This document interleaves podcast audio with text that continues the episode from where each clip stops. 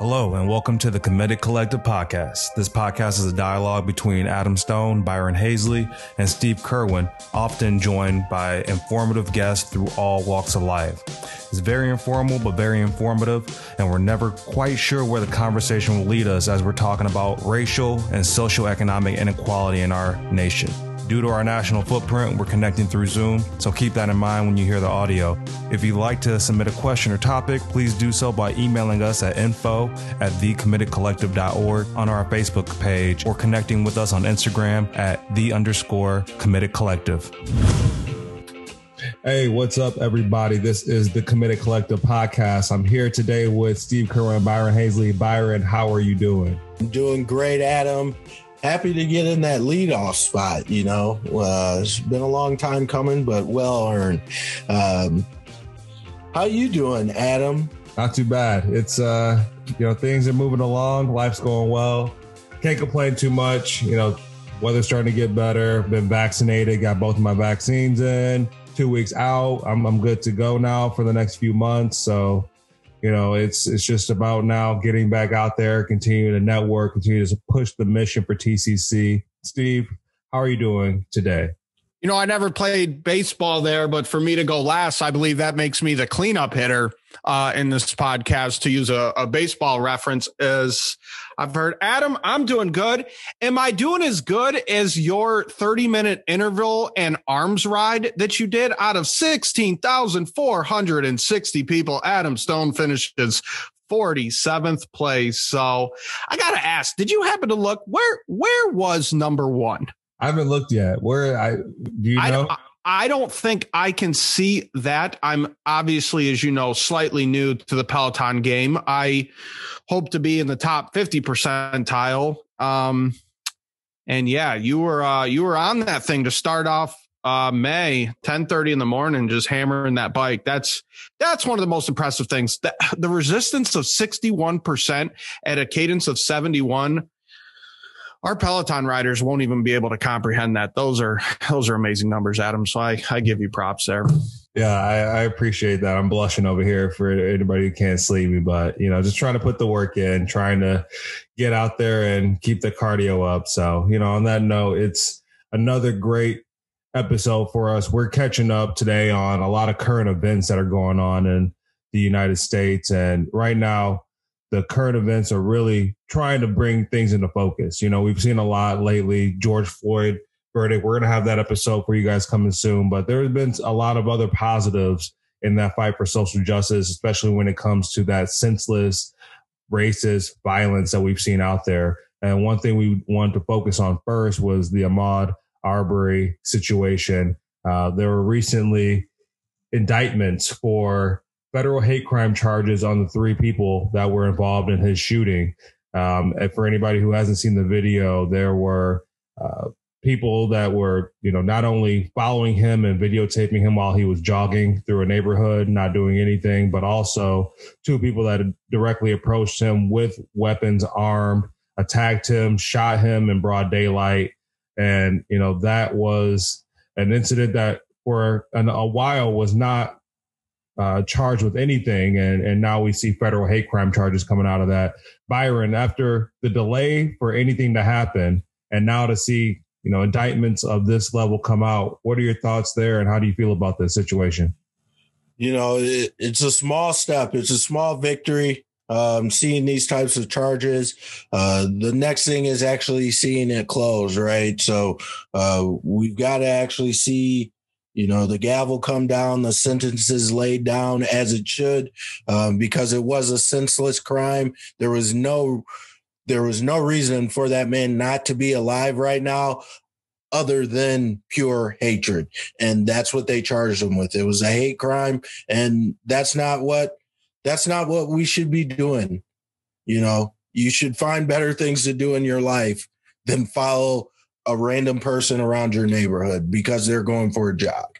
And yeah, Byron, I can't even start to imagine the situation that he felt, you know, being in that situation as, you know, Ahmaud Arbery is running around 25 years old, running through his neighborhood, you know, Steve mentioned Peloton and, you know, being on the bike, but just being able to be outside and work out and just enjoy your neighborhood is something that any person should be able to do. And it was tragic to watch that video and know that, you know, I've been one of those people running through neighborhoods, just minding my own business. And to think that could happen to you is something that's crazy. Steve, you know, when you saw that video, you know, that was over a year ago now.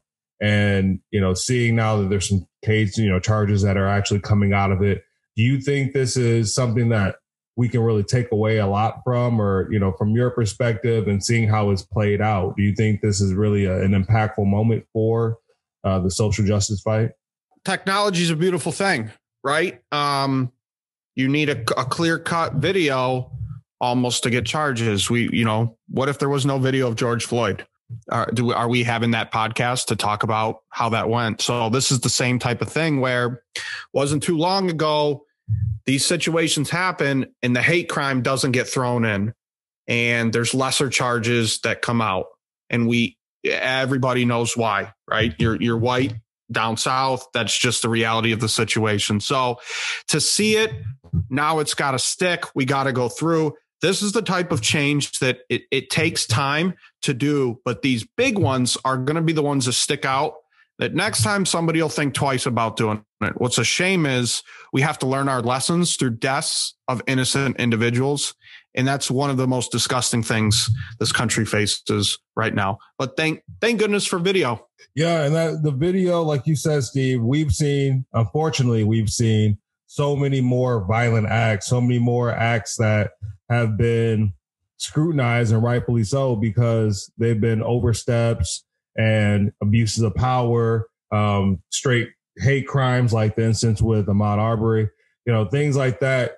When we get that ability to see actual footage and see it play out, see George Floyd and really get the impact of I Can't Breathe, it does have a huge change in terms of what we've typically, you know, been used to in terms of hearing stories or having vague eyewitness accounts. And, you know, I think one of those, you know, it being a gift and a curse, because we've seen other instances where that video has been dangerous because people reacting to that video too quickly can turn into situations where it could be a problem. And, you know, you really have to still do your due diligence. You still have to look into the situation, figure out what's going on. But, you know, there's a lot of things going on out there now where you see it a lot more often. Yeah, absolutely. And just to kind of double back on what Steve had said, it is really sad that you have to have the video evidence, but, you know, when it comes to the court of law, you got to have some type of evidence. So technology, to your point, Steve, is a beautiful thing that we had someone there to capture it, even though it's, you know, it's a terrible situation. I would never want that to happen to anyone, you know, but it's a blessing that it was there, that we did have those technologies. But on that same side, it's really sad that these things are taking place. Remember that Rodney King won a court settlement because the video was there, but the quality wasn't good enough. Right. So that was some of it there, too, that, you know, these iPhone cameras, these are crystal clear cameras. So it takes that evidence. It's just at the end of the day, this country lacks so much empathy. And when any situation happens, no matter what, we jump to conclusions instantly in every situation, whether you're for it or against it. We jump to conclusions, and then we are ultimately saying, OK, prove my opinion wrong, rather than just trying to look at facts and being empathetic to the situation. Yeah. And I think, you know, with things being such an instant society and we get information so quickly, people want to give opinions and feedback right away. It leaves you in a trap situation where if you don't get the facts, you know, some things they're unjustifiable. You know, the George Floyd situation, you can't ever try to create anything around that to create any type of self-defense or any situation that can justify something like that. But, you know, we're seeing more and more of, you know, the use of body cams, the use of other things to really capture these moments. And, you know, that kind of legislation, those types of regulations, if people think they're really doing the right things and, you know, doing what's allowed by law, then getting it on camera shouldn't be a problem. And I think, too, you know, for example, the Columbus shooting, is a great example of jumping to conclusions. LeBron James made a poor mistake by instantly going to Twitter before the video had surfaced. Now, he's got publicists. He needs to know. He carries his platform. He's one of the best social justice warriors. I don't want to take anything away, but he doesn't need to be the first person to report the news. The facts can start to come out. Makai Bryant was killed. There was the lack of empathy for her. Well, first off, people try to compare it to George Floyd, which it just, that's not fair to do. That's apples to spaceships in terms of a comparison. It's the same type, but you know, somebody lost her 15-year-old daughter. That should be the first thing as a father of daughters that should have came out, but it wasn't the exact same type of thing. She did have a weapon. Think about if you were the parent of the other girl, did she need to get blasted 4 times? I don't know. I'm not in that situation. That's not my job. But this is why we wait for facts. We take a look at the situation as it is, and then we figure out ways to get better. All of us, every single person. Yeah. I got to challenge that a little bit, though, Steve, because I cannot tell you how many videos that are out there and how many instances take place where a white person in the U.S. comes out with a gun. They're punching the police, fighting the police. You don't see them getting killed. You know, the police, they're trained on how to diffuse situations, to how to de-escalate situations, to serve and protect. So at the end of the day, you know, this should have never happened. You know, you got what city is that? I think some city in New Jersey. They did a police reform. They didn't fire a gun. They did not shoot a bullet in the year of 2020. Did not happen.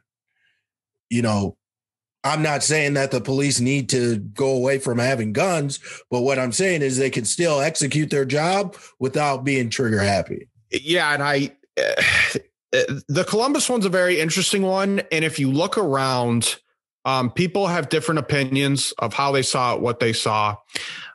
It didn't look like he showed up with his gun. It seemed like he reacted to it. The race part I can't disagree with, because we've seen countless videos of white people going crazy, and that doesn't happen.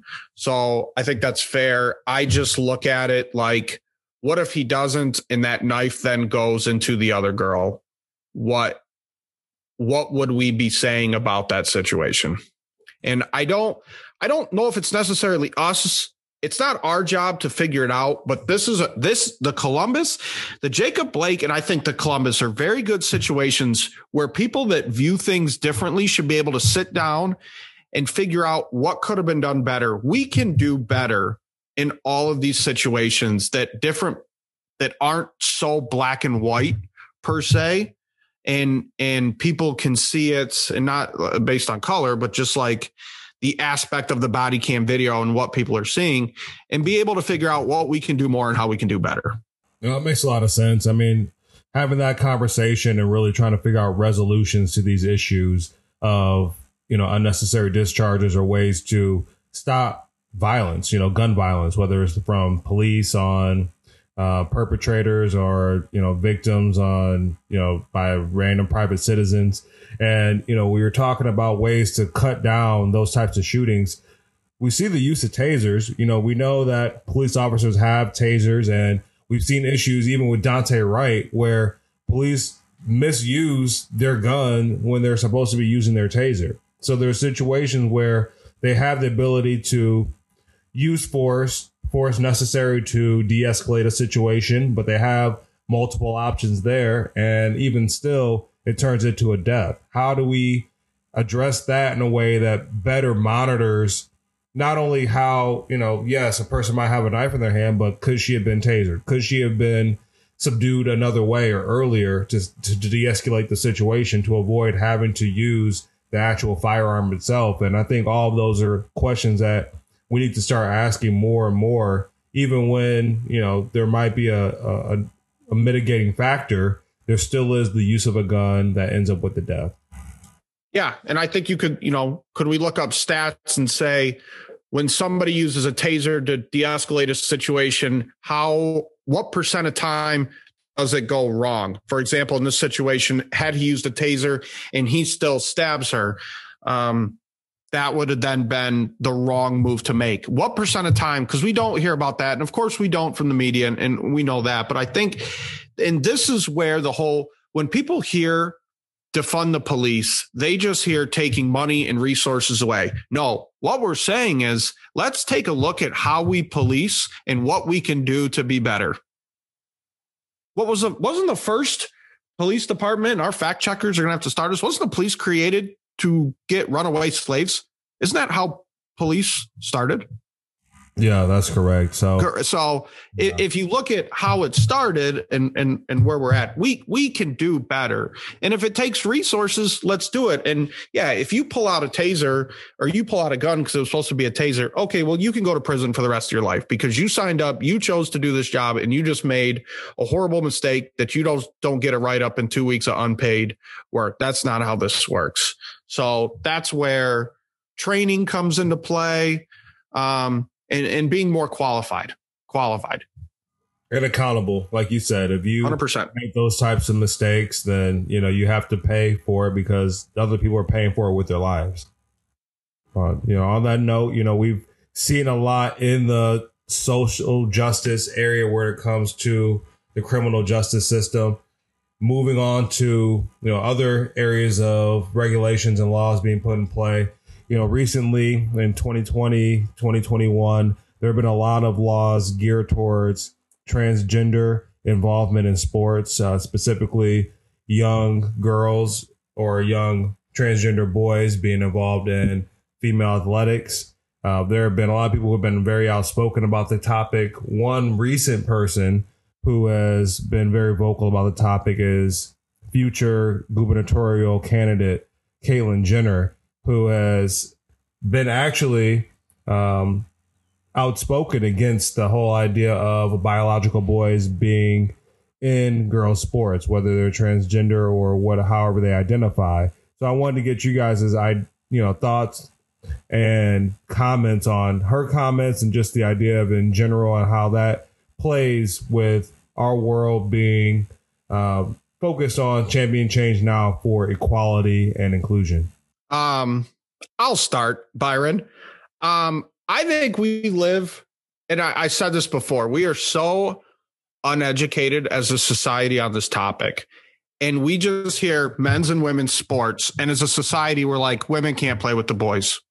We don't even know what sport is being discussed. We don't even know the individuals, what level this is, what grade this is. I coach soccer. I'm not good. My girls' teams lose every single time, probably getting fired after this year.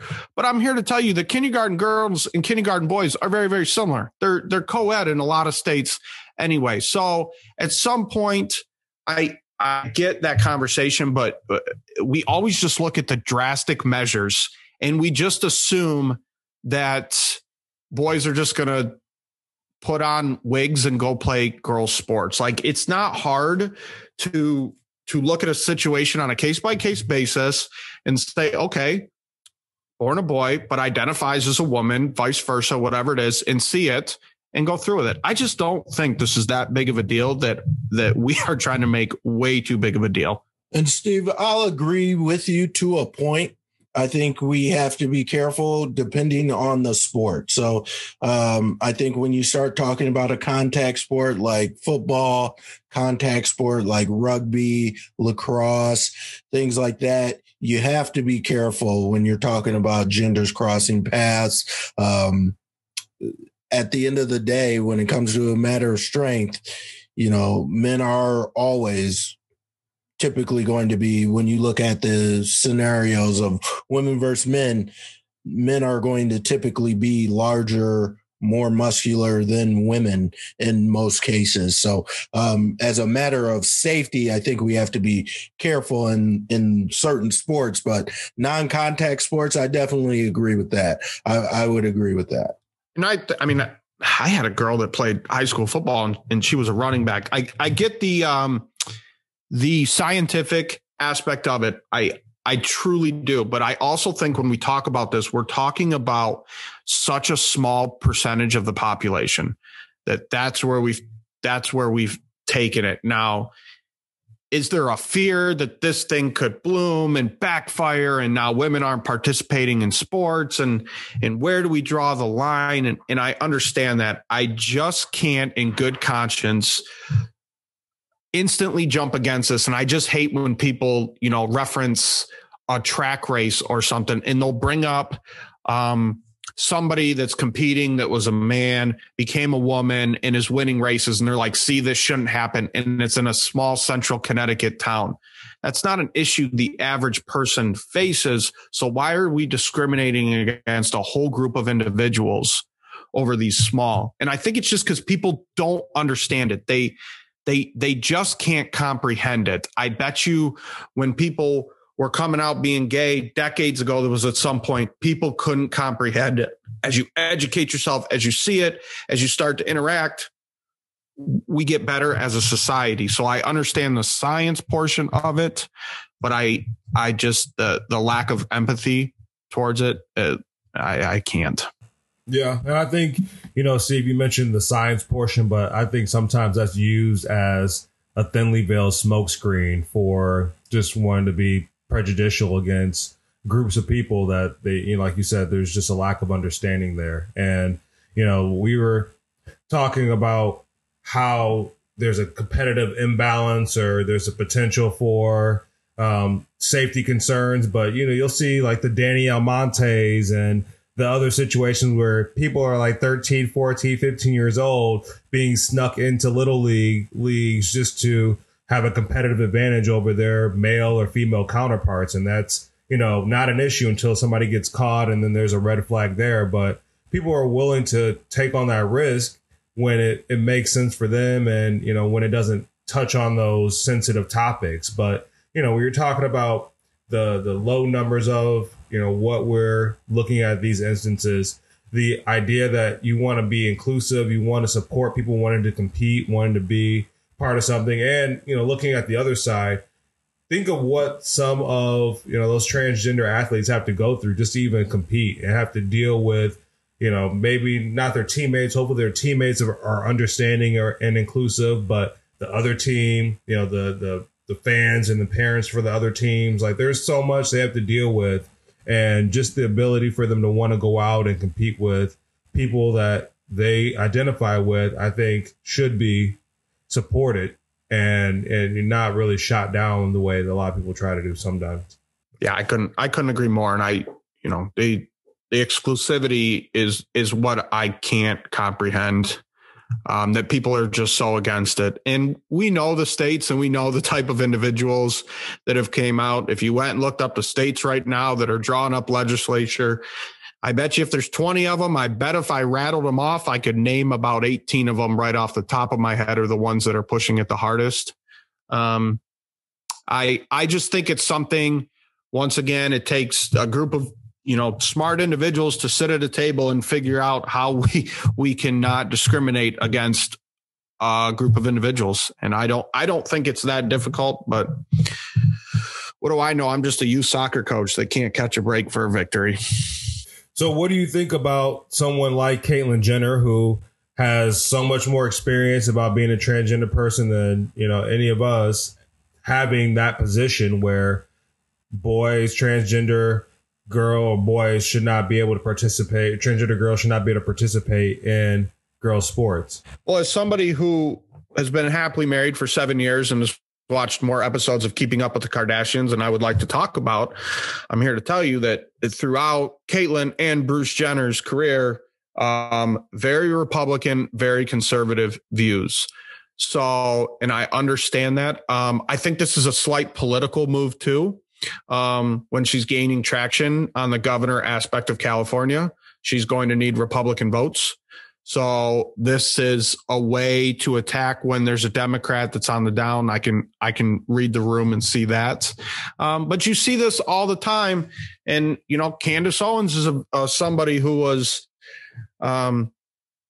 against Republicans, I believe, against Donald Trump. She's got a master's degree in marketing. When you can find a niche and find yourself right into there, popularity, which then draws money, can be a heck of a motivator. So I think it's kind of a shame where she could be a spokesperson. She kind of chose the opposite path. But, you know, it's her life.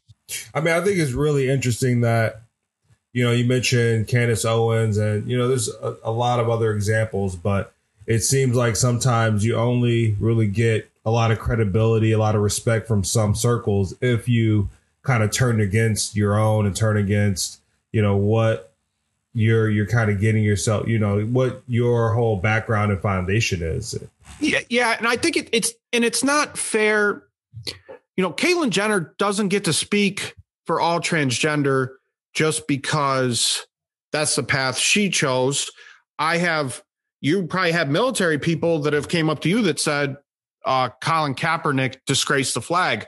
I know a lot of other military people that said the complete opposite, and that's why we fight. So we can. So I think we're looking to her to be the end all be all savior type, and that's also not fair.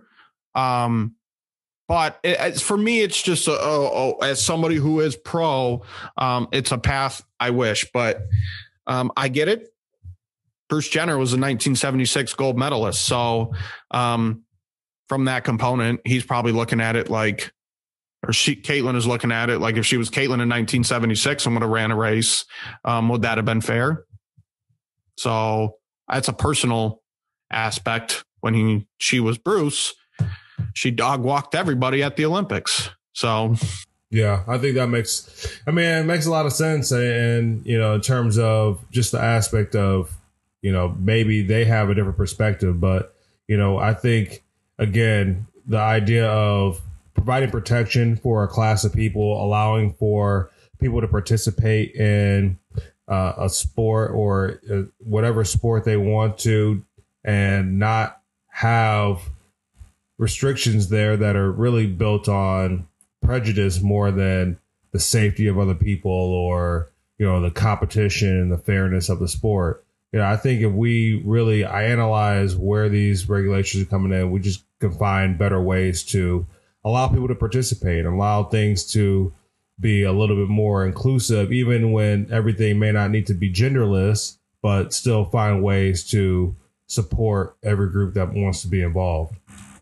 And I'll leave this as kind of my last opinion is I think we as a society, I don't think the average person knows very many people in the transgender community, if much of any, right? So we know that. I would ask any person, if you had a son when he was born, but it turns out it was a girl inside of a boy's body, and at the age of 13, everything had gone through, and now it was a girl, what sport would you want her to play?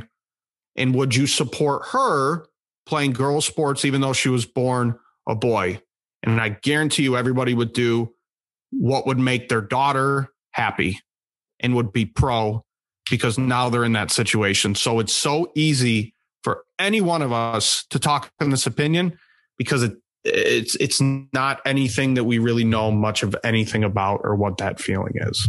I was going to say, yeah, and just along those lines, I do agree with the stance that it's really sad that that's what the legislation has decided to target. You know, like you said, there's very few individuals that know someone that's transgender.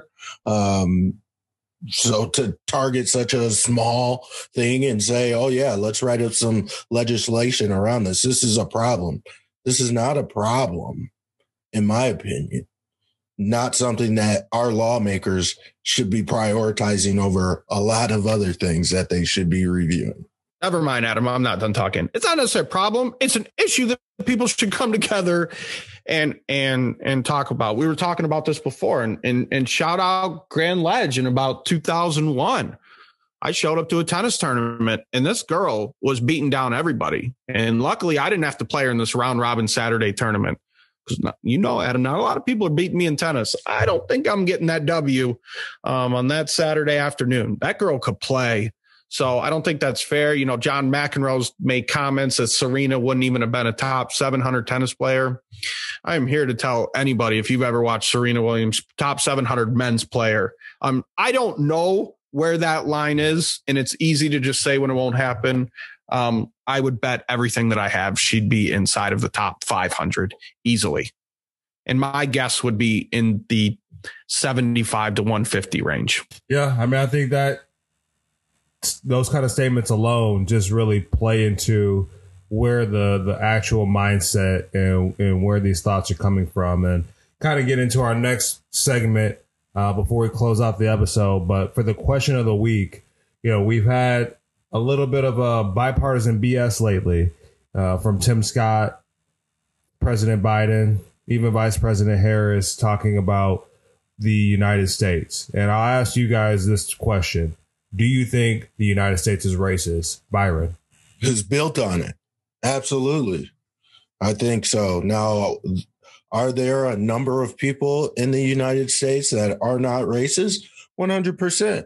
But, you know, we still have a vast, I'm not going to say vast majority, but we do have a vast amount of individuals, a large amount of individuals that are racist. We still have not outlawed being a member of the KKK, which is a hate group, as, you know, a national terrorist organization, you know. So there's just so many fundamental things within this country that couldn't point you. I don't even know how they ended up with that conclusion, you know, that they came in and said it's not a racist country, but we can't forget, you know, the history of it.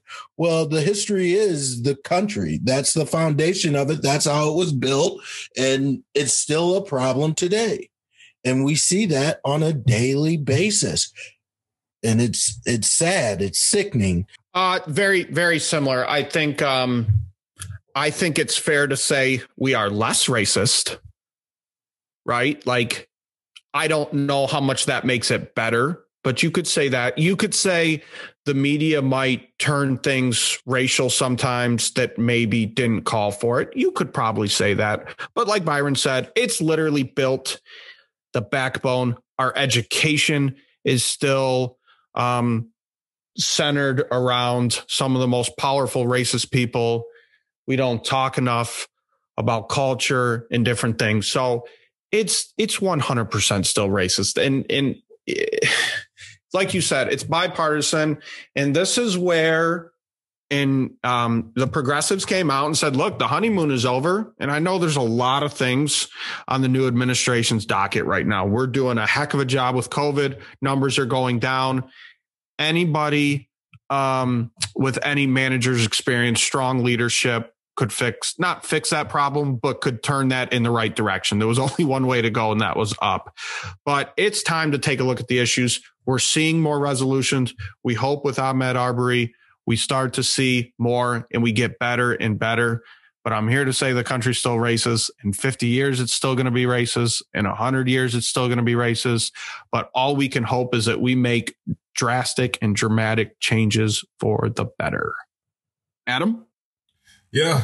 I mean, I think it's, for me, it's kind of sad to see these kind of statements. And, you know, just to kind of give you a sense, you know, when asked if America is racist or not, Vice President Harris said, no, I don't think America is a racist country, but we also do have to speak truth about the history of racism in our country and its existence today. And she went on to say, I applaud the president for always having the ability and the courage, frankly, to speak the truth about it.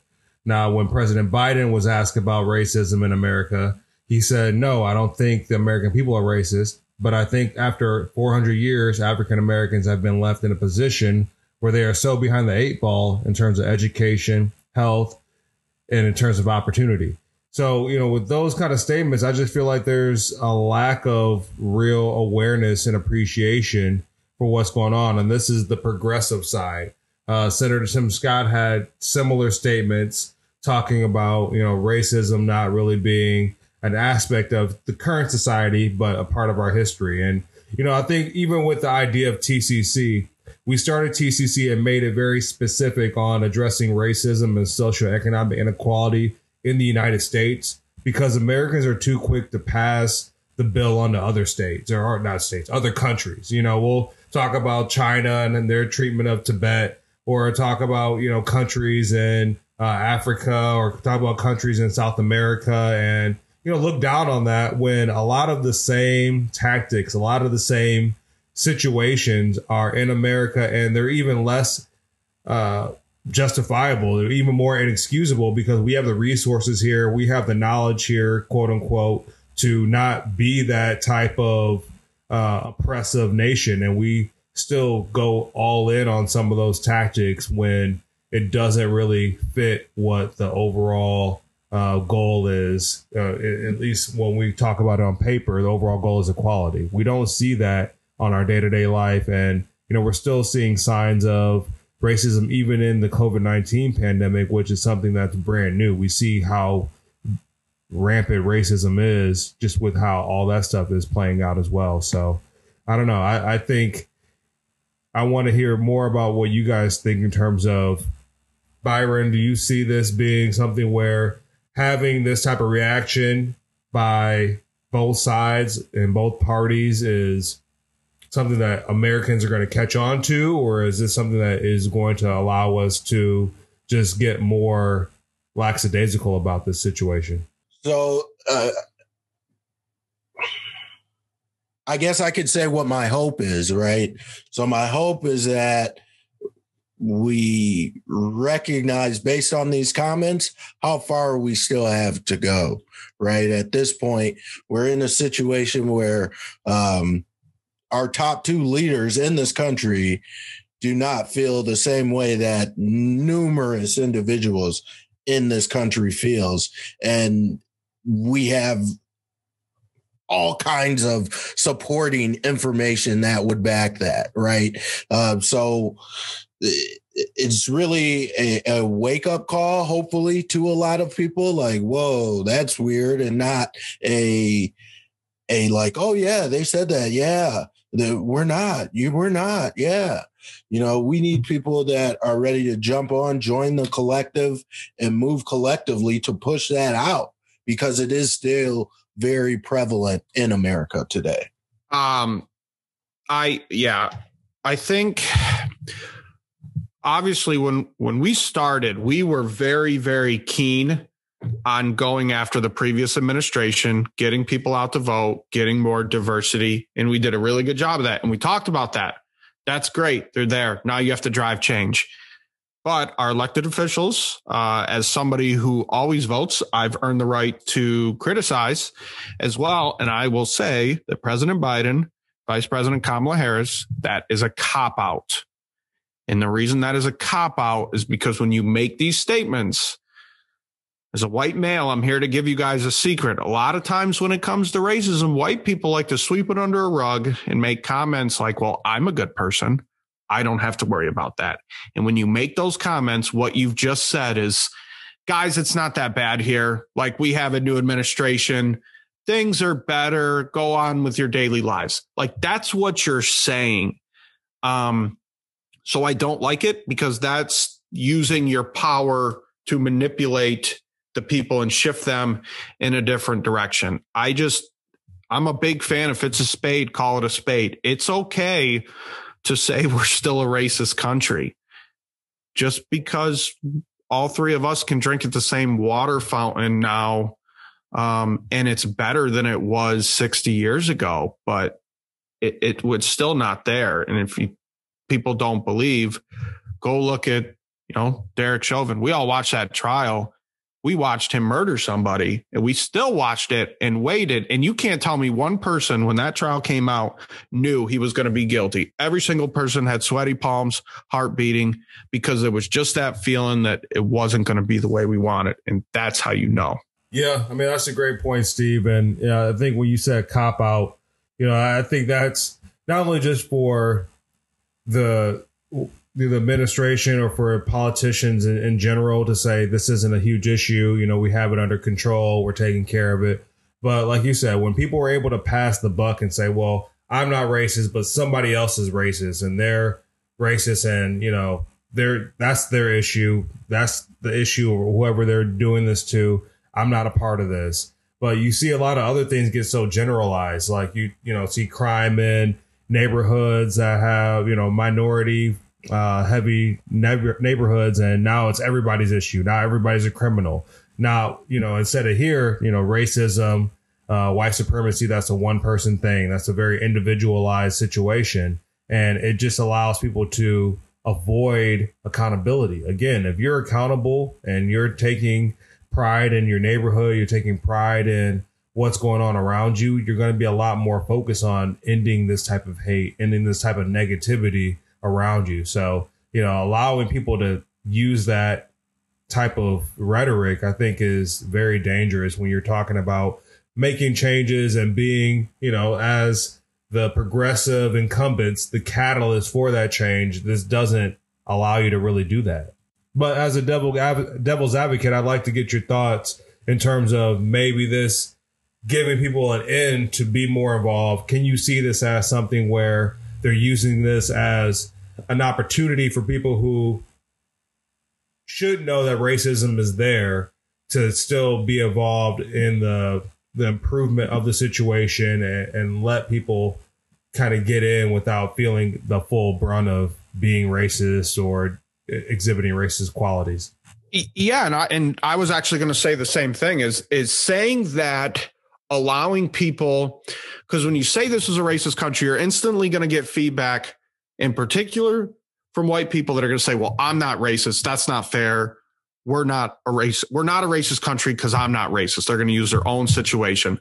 So maybe making that comment pulls more people off the fence.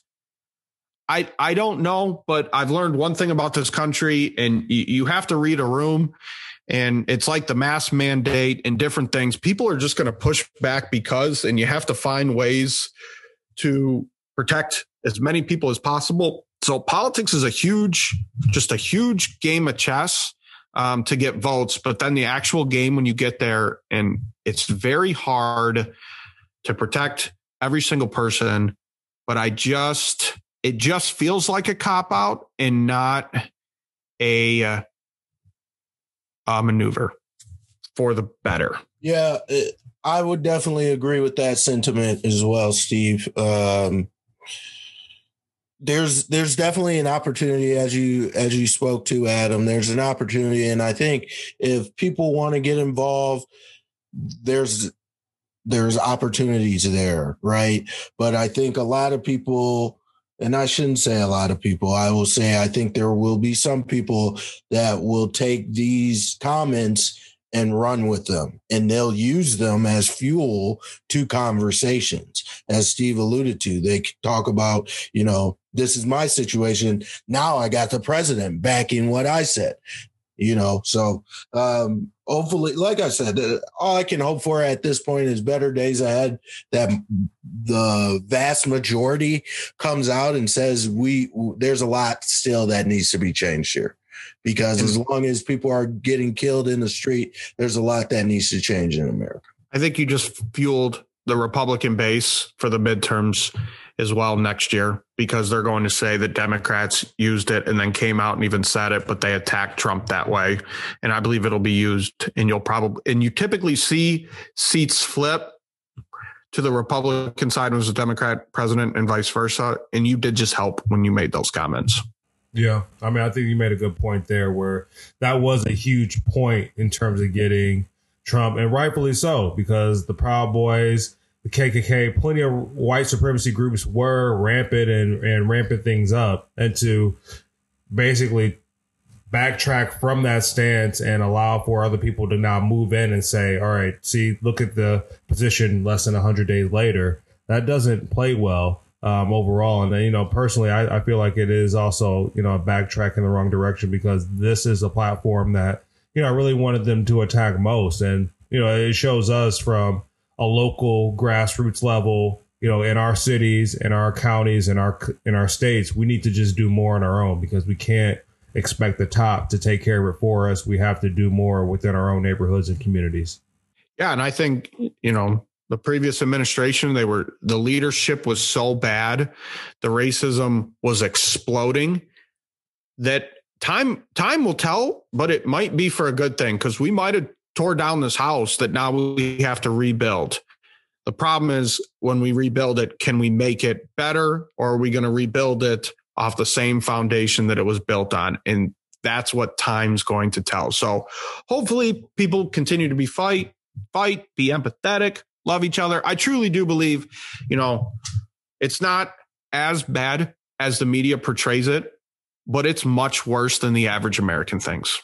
Yeah. And I think on that point, you know, we just have to do more together, TCC, to continue to collaborate and champion that change now, because right now, you know, there's a turning point that has started, and we just need to continue the momentum, because there's going to be things pushing back there. So, you know, I think we're starting to get now into our action items, our next steps. I'll start quickly just to continue my point there. Just continue to push on the momentum that we started. Don't let this moment pass us by. Don't let this period get to a point of complacency when we have things moving in the right direction. We can't allow, you know, one presidential election to move us away from what we really need to happen. So, you know, use these types of comments, use this type of bipartisan BS as another example of why we still need to make so much more progress in our world and our society for equality. Yeah, Adam, along those same lines, you know, people just have to figure out a way to acknowledge and be empathetic to others. You know, Steve spoke about this earlier, being empathetic to others, having empathy in regards to what other situations are going on, you know. So I think one thing that everyone can do is be kind to others, right? You can be kind to others on a daily basis. Everyone's gone through a lot in this last year. I don't care who you are. Your life has changed in some way due to everything that has happened in America since March of 2020. So just be kind to people, because that kindness could change someone's day completely. So just take the kind road, be kind to people, and spread love. I'm going to speak to the stubborn people here, Adam. I challenge people. Know when you're stubborn and you think you know everything, you know it, whether you want to admit it to other people, but in your heart of hearts, you know. I challenge you to do something different that you've ever done before. Go somewhere you would have never thought you'd be. Go around different types of people, pick up a different types of hobby that you would never think you would have liked. And I bet you'll find enjoyment out of it. And then take that same mentality and look into different individuals that you would have never thought you'd be around, or you never thought you could relate to. And you will see the exact same thing. So that is my challenge, to become a better person. Change your stubbornness ways. We all have to grow as individuals. Some of us finished 90,000th. Place when we're on the Peloton. We all can't be Adam Stone, who cracks top 50. I'm coming, Adam. I'm coming. I'll leave you with that. On that note, this is the Committed Collective Podcast. For Adam Stone, Byron Hazley, Steve Kerwin, keep pushing, everybody. We'll see you next time. Thanks for listening, everybody. If you would like to learn more about the Committed Collective or any of the initiatives that we're supporting currently, please connect with us at @the_Committed Collective on Instagram or on Facebook. If you'd like to ask any follow-up questions of today's host or guest about our conversation, feel free to email us at info@thecommittedcollective.org. Be sure to also subscribe to the podcast so you can stay up to date on our topics, information, and other events. If you'd like to join the collective, you can follow us on Instagram and join us on our Slack community. Remember, you can take an active role in your sphere of influence and champion change now.